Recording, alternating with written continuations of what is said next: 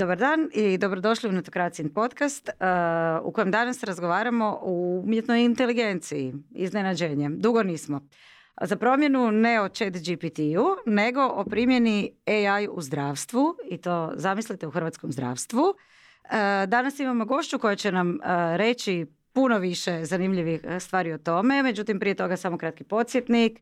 Kako ne biste propustili nove epizode, pretplatite se na YouTube ili na audio platformi na kojoj već slušate e, podcaste, a to su Apple Podcast, Google Podcast, Spotify, Deezer i gdje već e, slušate. U današnjoj epizodi ćemo čuti više o projektu javno-privatnog konzorcija koji se zove AI for Health, CRO, punog imena umjetna inteligencija za pametno zdravstvo i medicinu, koji je dobio podršku Europske komisije u sklopu programa Digitalna Europa, financiranje od 3 milijuna eura, e, nositelj i koordinator projekta Institut Ruđer Bošković.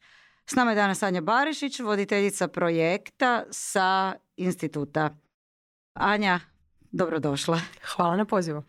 E, ispričaj nam za početak više šta je AI for Health CRO. Dakle, Europa e, se pokušava ubrzano digitalizirati i s jedne strane ulaže dosta velike novce u razvoj tehnologija kao što su umjetna inteligencija, računarstvo visokih, visokih performansi, kibernetička sigurnost, općenito digitalne vještine. S druge strane, ono što je važno je da osim razvoja tih tehnologija, te tehnologije zažive i da bude nekakva korist za društvo. Zato su nastali Europski centri digitalnih inovacija. Hrvatska ima četiri, jedan od njih je AI for Health CRO. Mi smo iskoristili našu ekspertizu u uh, metodama umjetne inteligencije te primjeni na različite domene, a već dugo godina primjenjujemo između ostaloga i na zdravstvo i medicinu i okupili smo taj konzorcij od 16 partnera koji pokrivaju i regulatorne institucije i akademsku zajednicu i tehnološke tvrtke i uh, znači biznis stranu i udruge um, i između ostaloga i medicinske institucije naravno. I zapravo je ideja da omogućimo ubrzani ulazak AI tehnologija u zdravstvo, kako Hrvatske, tako i Europe. I zato smo osigurali sredstva. Uh, znači, poanta je okupiti različite vrste subjekata na jednom mjestu kako bi zapravo jedni drugima pomogli inovatori da razvijaju nova tehnološka rješenja, medicinske ustanove da im uh, omoguće da ta rješenja isprobaju u praksi, znanstvene da Ideja je znači da sve te institucije koje smo mi okupili, one imaju ekspertizu i imaju infrastrukturu. A imamo startupe koji s jedne strane razvijaju genijalne stvari, ali kada dođete u ambulantu ili u bolnicu, vi zapravo tih genijalnih stvari vidite jako malo, odnosno gotovo pa ništa.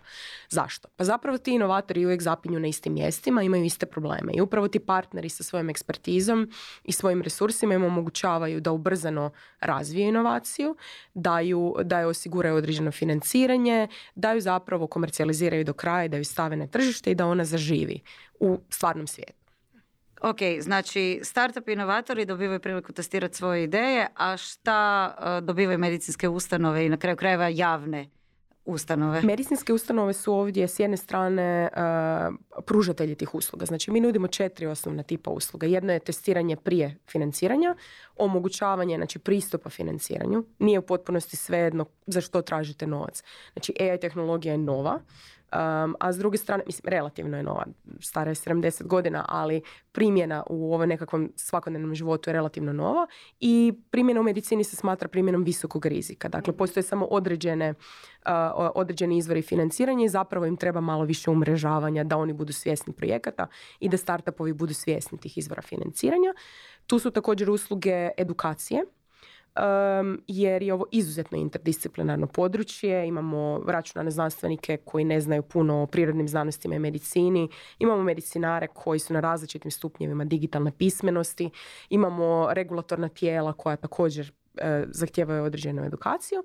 I četvrti tip usluga je zapravo stvaranje tog ekosustava, da se svi nalazimo na istom mjestu, da pričamo, da razgovaramo koje su potrebe, što se nudi idealno, jedna tvrtka, jedan inovator dođe do nas i kaže ok, ja sam tu, razvijam ovo i zapravo sam zapeo u ovom koraku. Trebamo pomoć recimo gdje će istestirati neku tehnologiju u vrlo ranoj fazi. Jedna su klinička testiranja koja su na samom kraju procesa, drugo je ako imate neku tehnologiju s kojom se zapravo morate kao poigrati onoj nekoj ranoj fazi razvoja da bi uopće vidjeli da je to nešto i da pokažete nekakvu primjenjivost da bi uopće išli prema nekome ko bi vam dao novac za tako razvoj, daljnji razvoj takve tehnologije.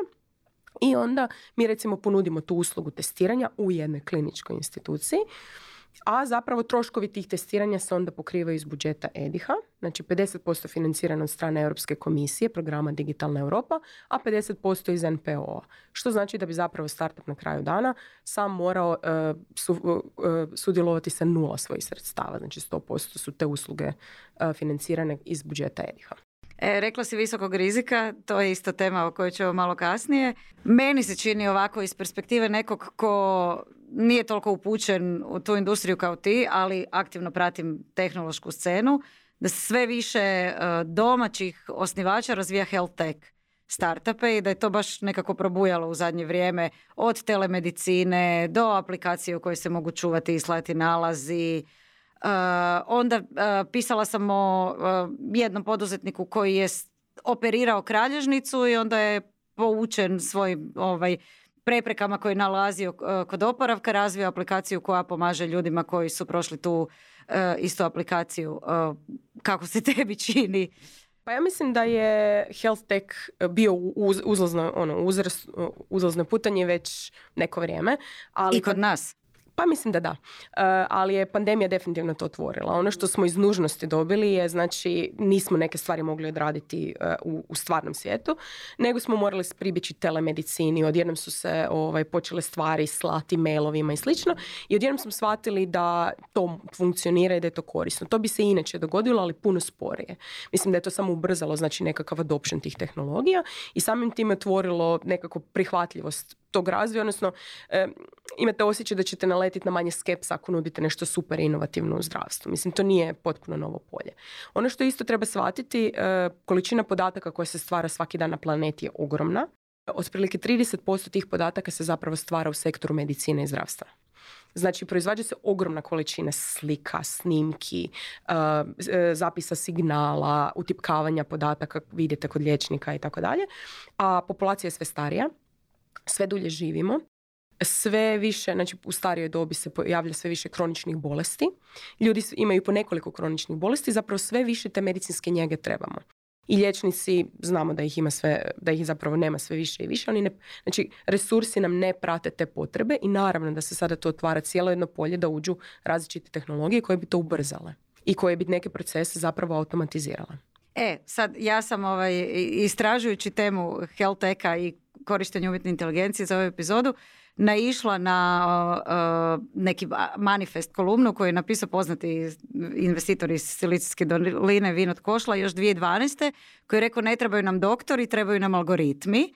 I onda je u toj, to manifestu je on prognozirao budućnost u kojem on opisuje umjesto da odem kod doktora, čekam tamo 15 minuta, provedem 10 minuta u kojem on napravi tako neke rutinske pretrage, onda doktor u svojoj glavi vrti sve što je naučio, sve što zna iz prakse i kaže mi neku jednostavnu dijagnozu, zašto mi to jednostavno ne bi mogla napraviti aplikacija. I onda je prognozirao, tad nije bilo naravno ovih smart uređaja, satova koji sve više i više zapravo uh, iz zdravstvenih nekih metrika uh, prate. A slično je rečeno i prošle godine na, na okruglom stolu posvećenom upravo korištenju umjetne inteligencije u medicini na kojem si ti sudjelovala i ja bi rado zapravo da ti preneseš uh, šta je tamo bilo rečeno jer je bilo rasprave o tome može li aplikacija, odnosno može li umjetna inteligencija zamijeniti ja bih, rekla, ja bih rekla da je bilo baš suprotno rečeno, apsolutno ne može. Znači, uh, niti je to uh, prihvatljivo od strane legislative E, AI-a, znači e, trenutno se zapravo dovršava jedan veliki europski krovni dokument koji bi bio prvi dokument o tome kako se AI razvija i koristi u društvu i koji zapravo naglašava da AI nikada ne smije postati zamjena za čovjeka. On može olakšati određene zadatke čovjeku, ali na kraju tog puta uvijek treba biti čovjek, a pogotovo u zdravstvu. E, ono što je jako važno promisliti u kontekstu umjetne inteligencije je, ne znam koji bi bio hrvatski prevod, accountability. Znači, tko je odgovoran za tu odluku koju donese? Ovo sve skupa super za izmašta 2012. godine, ali ako vi odete kod liječnika, taj liječnik mora stajati iza svoje dijagnoze. Znači, zna se ko je tu dijagnozu postavio i onda on ima nekakvo svoje znanje i nekakvu odgovornost. Kada vi kupite komad softvera, tko je odgovoran za tu dijagnozu? Ko stoji iza nje? I da li uopće običan čovjek može procijeniti koji su um, koji stupanj sigurnosti u tu dijagnozu? Ja mislim da ne može i zapravo mislim da je apsolutno iluzorno da će nas AI liječiti. To je puno prekompleksan proces koji sigurno u bližoj budućnosti neće biti u potpunosti zamijenjen, ali postoje znači, mali komadići koji se već danas mogu vrlo efikasno zamijeniti i zapravo ono što je važno naglasiti, e, liječnici jako malo vremena e, imaju e, na raspolaganju kao luksuz za prikupljanje podataka od pacijenata i postavljanje te iste dijagnoze. Znači u nekakvom pregledu koji traje 20 minuta, dvije i pol minute će liječnik u prosjeku potrošiti da vas se sluša. Ostatak vremena će tipkati nalaz, e, odraditi fizički što treba, napraviti nekakvu pretragu da skupi neke podatke, bavit će se administracijom, ako uzmete u obzir vrijeme koje on potroši da, da sebe educira i tako dalje, zapravo jako, mali, jako mala količina njegovog vremena je potrošena upravo na vas. Ako se vratimo na onu priču sa nekoliko kroničnih bolesti, to više nije pravocrtno. Znači više vas ne pita ili mene ne pita o mom dijabetesu, na primjer, nego me pita uh, o mom dijabetesu u kontekstu svega ostaloga što sam imala, jel? I zapravo treba prikupiti sve više i više podataka, a ima sve manje vremena za to. I upravo te zadatke koji mu smetaju, za početak želimo pomoću nekakvih pametnih tehnologija uh, automatizirati kako bi tim istim liječnicima ostavili više vremena da posao rade znači na najkvalitetniji način i da rade one naj, najvažnije dijelove posla. To je zapravo ista priča koja uh, se spominje svugdje kad se spominje umjetne inteligencije. Ajmo strojevima pusti da rade ono u čemu su oni bolji od čovjeka i da rade te neke repetitivne zadatke, a pustimo čovjeku da radi ono što uh, stroj ne zna. E sad naravno ne mogu ne spomenuti ovo sve što si rekla, uzimanje podataka, administrativni E, poslovi i ne možemo pričati u ovoj epizodi o korištenju tehnologije umjetne inteligencije u hrvatskom zdravstvu da ne spomenemo a, kako to izgleda danas ponekad i to ispunjavanje papirića pa snimanje nalaza na CD pa onda niko nema više računala koje može pročitati CD pa sjećam se i na tom okruglom stolu je spomenuto da tipa liječnik u Splitu ne može doći do podat, podatak nalaza koji je neko obavio u Zagrebu. Ti vidiš, odnosno taj AI for Health, KRO, vidiš neki prozor di se može ući u zdravstvo. Jer i utopijski očekivati, aha, ajmo čekati prvo da se sve popravi, pa ćemo onda raditi neke inovacije. Da budemo fair, digitalizacija hrvatskog zdravstva je počela i prije ovog projekta i ona ide. Uh, samo to je dosta težak i nezgodan posao, jel? I sigurno će trajati još neko vrijeme, ali isto tako svi vide kako neke stvari ne valjaju, slažem se, puno toga još uvijek ne valja, ali brzo smo zaboravili papirnate recepte, papirnate uputnice i to je onaj primjer gdje zapravo jedan dobar, uh, uh, dobar skokovit napredak je toliko dobar da zapravo brzo zaboraviš koliko ti je bilo loše prije toga. Ne? mislim da je sad to neko prelazno razdoblje gdje imamo još hrpu toga na papirima i treba to digitalizirati i umrežiti. Tu se naravno javlja i problem standardizacije podataka, jer vi ako ste prikupljali po protokolu ove bolnice ili one bolnice, ako one nikad prije nisu ili dugo, u dugom periodu nisu razmišljale o tome da će to morat podijeliti s nekim i da li sad mjerenje ovdje i mjerenje tamo se isto zove. Znači, postoji jako puno posla ispod koje zapravo javnost ne vidi, koji su vjerojatno potrebne radnje da bi se sve moglo umrežiti, da bi sve uh, vrlo seamlessly putovalo lijevo desno. Um, poanta umjetne inteligencije je zapravo da je ona u stanju učiti na velikoj količini podataka Naravno, morate skupiti veliku količinu podataka i imati kvalitetne podatke. To su dva minimalna uvjeta. Ili kako mi to kažemo u struci, garbage in, garbage out. Smeće uđe, smeće izađe. Što koliko god vama bio e, dobra metodologija koju koristite. E, tako da je zapravo ideja da e, ta umjetna inteligencija odrađuje znači nekakvo učenje koje čovjek ne bi mogao jer je tu previše podataka ili previše nekakvih parametara. Na primjer, zamislite si samo jedan nalaz krvi koji ima jako puno mjerenja na sebi, izvući neke pravilnosti iz toga nije uvijek trivialno. I tu se koristimo metodama strojnog učenja kako bi zapravo iz nekakvih 50 mjerenja na papiru mi na velikom setu uzoraka mogli zaključiti da li, e, koji od tih parametara je zapravo bitan i koja vrijednost je bitna kako bi mogli predvidjeti nekakvo stanje koje možda nije jako često i nije jako očito. Nije veliki efekt da ga vidimo ono što se kaže iz aviona. E, ajde da ne budemo abstraktni, da budemo još konkretni. Uh, imaš još neke primjere? Znači, Zapravo i konkretno iz huba? E, konkretno, e, jedna od prvih tehnologija koja je ušla u hrvatsko zdravstvo je e, tehnologija pretvaranja govora u pisani tekst za hrvatski jezik i za medicinske tekstove. To je jako važno naglasiti zato što svi znamo da postoji speech to text. ja imam jedan nemedicinski primjer od prije godinu dana kada sam pokušala na Google Maps reći da ću sa svojim djecom otići u šumu Grmoščica koja je na, na, na rubu Zagreba, pa je e, e, gospođa na opće oduševljenje e, mojih klinaca shvatila da mi na mapi tražimo good morning pizza. Evo, toliko dobro to funkcionira za hrvatski jezik ili ja ne znam izgovarati, ali je činjenično stanje da model koji je istreniran za kompleksne medicinske tekstove na hrvatskom jeziku postoji, da se koristi u brojnim ambulantama i bolnicama u Hrvatskoj i on je upravo bitan za ovaj jedan korak prepisivanja tog teksta. Znači liječnici E, koji ne moraju to raditi, nego se automatski prepiše tekst, oni provjere, isprave one greške koje uvijek e, postoje, im značajno brže mogu napisati nekakav nalaz i više vremena ostavlja, e, ostaje za pacijenta. S druge strane, postoje digitalni asistenti, u razvoju je digitalna asistentica za hipertenziju koja se zove Megi, koja zapravo podsjeća da redovito mjerite svoj krvni tlak i, i, i ovaj, svoj puls za ljude koji su hipertenzičari, dakle koji do kraja života žive s jednom bolešću i e, da onda prati znači, to njihovo stanje i automatski se zapisuje kako bi liječnik imao nekakvu uh, povijest toga i automatski se znači ti podaci pokazuju liječnicima koji preko telemedicinskog centra onda kasnije komuniciraju sa pacijentima. Postoji još e, recimo jedan vrlo važan program Naša, naš program prevencije raka pluća se zapravo temelji i bio bi apsolutno neizvediv bez umjetne inteligencije. Zanimljivo. Jer je... pa razmislite koliko radiologa imamo, koliko radiologa nam fali, a fali nam ih.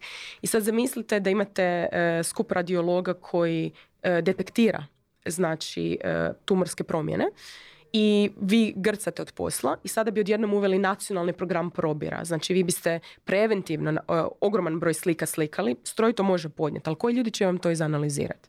Znači taj stroj je došao sa jednim AI modulom, razvio se kompletan sustav iza, da se to sve skupa fino umreži i da to ide vrlo glatko. I zapravo onda taj nekakav probir, te slike iz probira se tim AI um, algoritmom koji je pokazao da je u rangu znači, očitanja jednog uh, kliničara, e, zapravo iz tog probira uh, određuje suspektne slike i suspektne pacijente od onih koji imaju normalnu sliku pluća. Da, zanimljivo. Ko bi rekao? Gdje, se to, gdje je to u upotrebi? Merkur. O, Wow, eto, zanimljivo. To su neke te dvije krajnosti. Jer s jedne strane ovaj, ispunjavaš papirić kad dođeš na specijalistički pregled i to svaki put isti papirić, a s druge strane umjetna inteligencija radi probir eh, za rak pluća. Uh, super, ima još nekih, ovaj, ima jedan, ima nekih ranih Ima ideja. jedan zgodan primjer koji mi sada testiramo ovaj, e, na institutu i klinika Magdalena. To nije razvoj, znači to su dvije tehnologije koje su već razvijene i zapravo su u potrebi diljem Europske unije. Jedan inovativni uređaj za očitavanje EKG-a koji je u stanju um, malen je, lagan je i do 7 dana može mjeriti EKG za razliku od onih velikih standardnih holtera koji imaju kapacitet 24 sata. I Poljaci su razvili AI modul koji je koji zapravo iz signala jednog EKG-a može očitati različite događaje koji su problematični i mi zapravo testiramo taj uređaj i taj AI algoritam zajedno u kombinaciji u primarnoj zdravstvenoj zaštiti, znači u Domu zdravlja Zagreb centar i u klinici Magdalena na pacijentima da bismo vidjeli postoje, e, znači koliko, koliko bolje možemo detektirati e, jedan poremećaj, to je atrijska fibrilacija i da li zapravo na taj način možemo dio tog detekcije e, atrijske fibrilacije u populaciji, jer znamo da ima puno ljudi koji to imaju, a nisu, nije otkrivena, a postoje lijekovi i dostupni su da bi zapravo to mogli e, spustiti potencijalno čak i na nekakvu primarnu zdravstvenu zaštitu, jer zapravo jedino što liječnik treba je znati dobro postaviti uređaj. Kada se signal skine, on ne mora biti e, e, nešto posebno matematički vješt u obradi signala, niti primarni zdravstvena zaštita mora očitavati taj EKG signal, niti ga filtrirati, nego to onda ide na taj AI software koji kaže ima atrijske fibrilacije ili nema. Super, odlično. E, ali spominjala si ti e, da uh, primjena tehnologije umjetne inteligencije, posebno u zdravstvu, uključuje jako, jako velike količine podataka, odnosno da se u zdravstvu stvaraju, proizvode velike količine podataka i da su to jako osjetljivi podaci i zapravo to je sljedeće, e, što sam te htjela pitati, gdje je u svemu tome zaštita podataka, jer znamo da su stvarno zdravstveni podaci među najosjetljivijima osobnim podacima koje netko može imati. Ja se sjećam da ovaj, neki ljudi su komentirali tako neke svoje zgode uh, sa zdravstvom i onda joj zašto to? Ne znam ovi ne je moj doktor jednostavno ne može podijeliti s nekim ili postati neka baza. Onak čekaj samo malo to zvuči super. Jel bi tebi olakšalo život ali jel želiš baš da sve te institucije znaju tvoju zdravstvenu povijest? Ja mislim da definitivno javnost treba biti digitalno pismeni, ali to je proces koji vjerojatno treba početi tamo negdje od vrtića i osnovne škole. Upravo da takva pitanja riješimo i da ljudi to shvate. E, ja mislim da je koliko GDPR nama svima zakomplicirao život, on ima veliku, veliku prednost, pogotovo u kontekstu tih osobnih podataka i samim time e, liječnici ne smiju i zapravo ni e, tvrtke imaju dosta velike probleme doći do takvih podataka.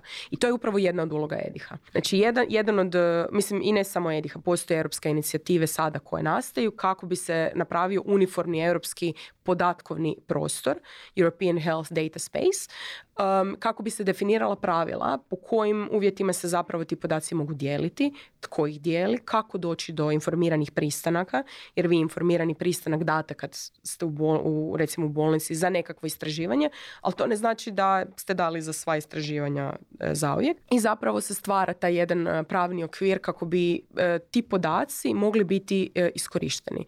Problem je što ti svi podaci koji se stvaraju, oni su za primarnu upotrebu. Primarna upotreba je ono zašto je liječnik naručio pretragu. Sekundarna upotreba je bilo kakav razvoj, bilo kakvo istraživanje na tim podacima i oni zapravo uh, imaju ogromno, ogromni potencijal u toj sekundarnoj upotrebi, ali nju treba dobro regulirati um, i uh, zapravo postaviti ta pravila igre. One nisu nepoznata, nije to ništa novoga, samo to sve skupa treba posložiti zato da svaki startup to ne bi morao otkrivati za sebe pojedinačno, kako i gdje doći, nego upravo taj EDIH, taj one stop shop, tu služi i imamo i partnere koji su, znači, bave i zaštitom podataka i ministarstvo je unutra i, i HZZ i HZZO i zapravo i uh, ideja je da se napravi znači e, okvir da se ti podaci čim više iskoriste jer će onda nastati nova znanost, nova istraživanja, novo znanje. Novo znanje onda ide transferom tehnologija u nove tehnologije i imat ćemo samo pametnije zdravstvo. Da, ali da se opet istovremeno nekako osigura da ti startupi koji imaju pristup tim podacima da su ozbiljni, da ih neće Tako. zlorabiti. Mislim. Oni nikad ne dobiju podatke o jednom pacijentu. Znači oni dobivaju anonimizirane skupove podataka i ono što je važno je da nikada ne mogu zapravo identificirati pojedinačnu osobu van, a s druge strane da ta osoba koja je dala podatke za primarnu svrhu uvijek je pitana da li, je, da li pristaje na davanje za neku sekundarnu upotrebu i to nije bianko propusnica, nego je u principu vi znate za šta su otišli vaši podaci. I zapravo je glavni trik kako napraviti sustav u kojem se vas dinamički može pitati, znači i za tri godine. To sam upravo ovaj, pomislila jer, jer si rekla uh, osoba da uh, pristanak za tu uh, pretragu koju je liječnik naručio i čekaj, nećete valjda onda sve te ljude morati ponovo pitati i kako? E, pa to je trenutno u fazi nastajanja. Ja, ja tu vidim jednu određenu ulogu nekakvih blockchain tehnologija u kojima će se onda moći u nekom trenutku doći do tog E, to vlasnika podataka, odnosno pacijenata jednog dana u nekom idealnom svijetu i to pitati ga pet godina kasnije, hej, ono što si tamo napravio u bolnici, onaj MRI, da li se može iskoristiti za uh, proučavanje, ne znam, predispozicije za nekakvu ne, neurološku bolest i ti kažeš da, hoću, ne, neću. Dobro, to s blockchainom je tema za još jednu epizodu podcasta. Meni su pali na pamet e-građani, na primjer.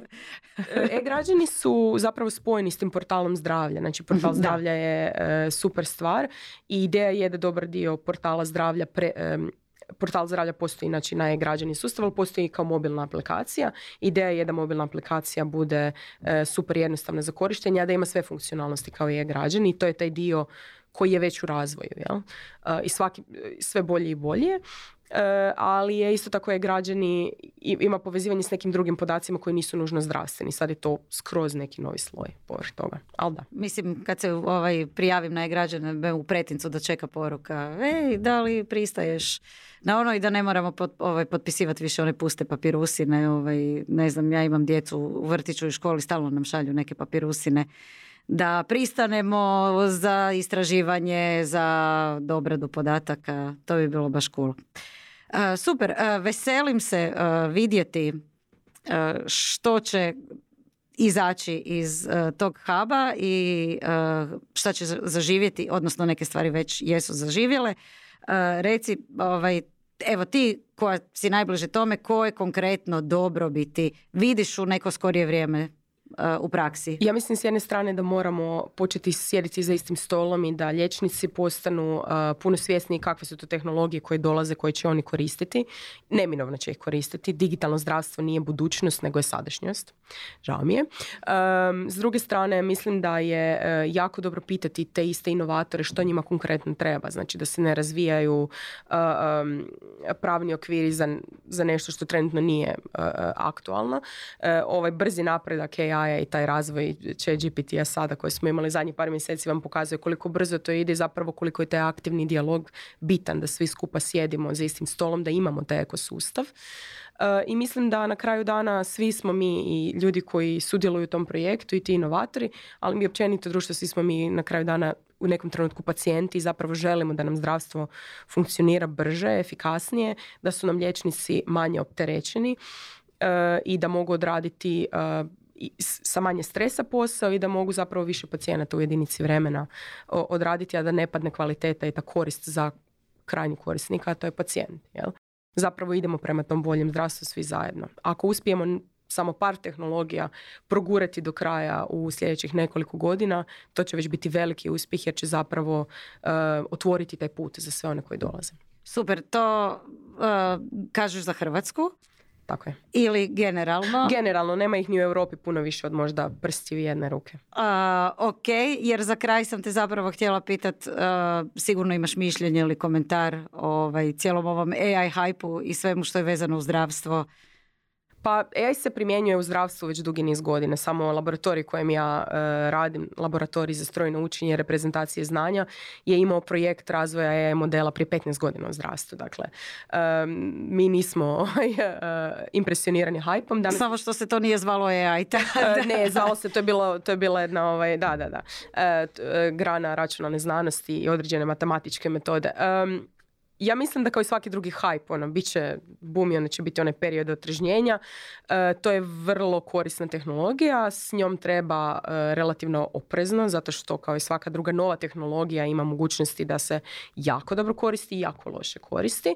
Mislim da je zdravstvo, znači razlog zašto u Europi još nema puno tih tehnologija, svi razvijaju, a nikako da to brzo uđe, je baš zato što ta legislativa neminovno kasni i sada je pravo vrijeme da ju razvijemo. Hrvatska tu nije pasivni promatrač, imamo vrhunske stručnjake, čak, smo, čak je Hrvatska sudjelovala i u pisanju tog krovnog dokumenta o umjetnoj inteligenciji i zapravo mi želimo biti proaktivni sudionici u svemu tome i zato smo osnovali taj edih. Znači da budemo dio te zajednice ovaj, koja uh, gura one state of the art AI opet na, na jedan način sa dosta iskustva iza leđa.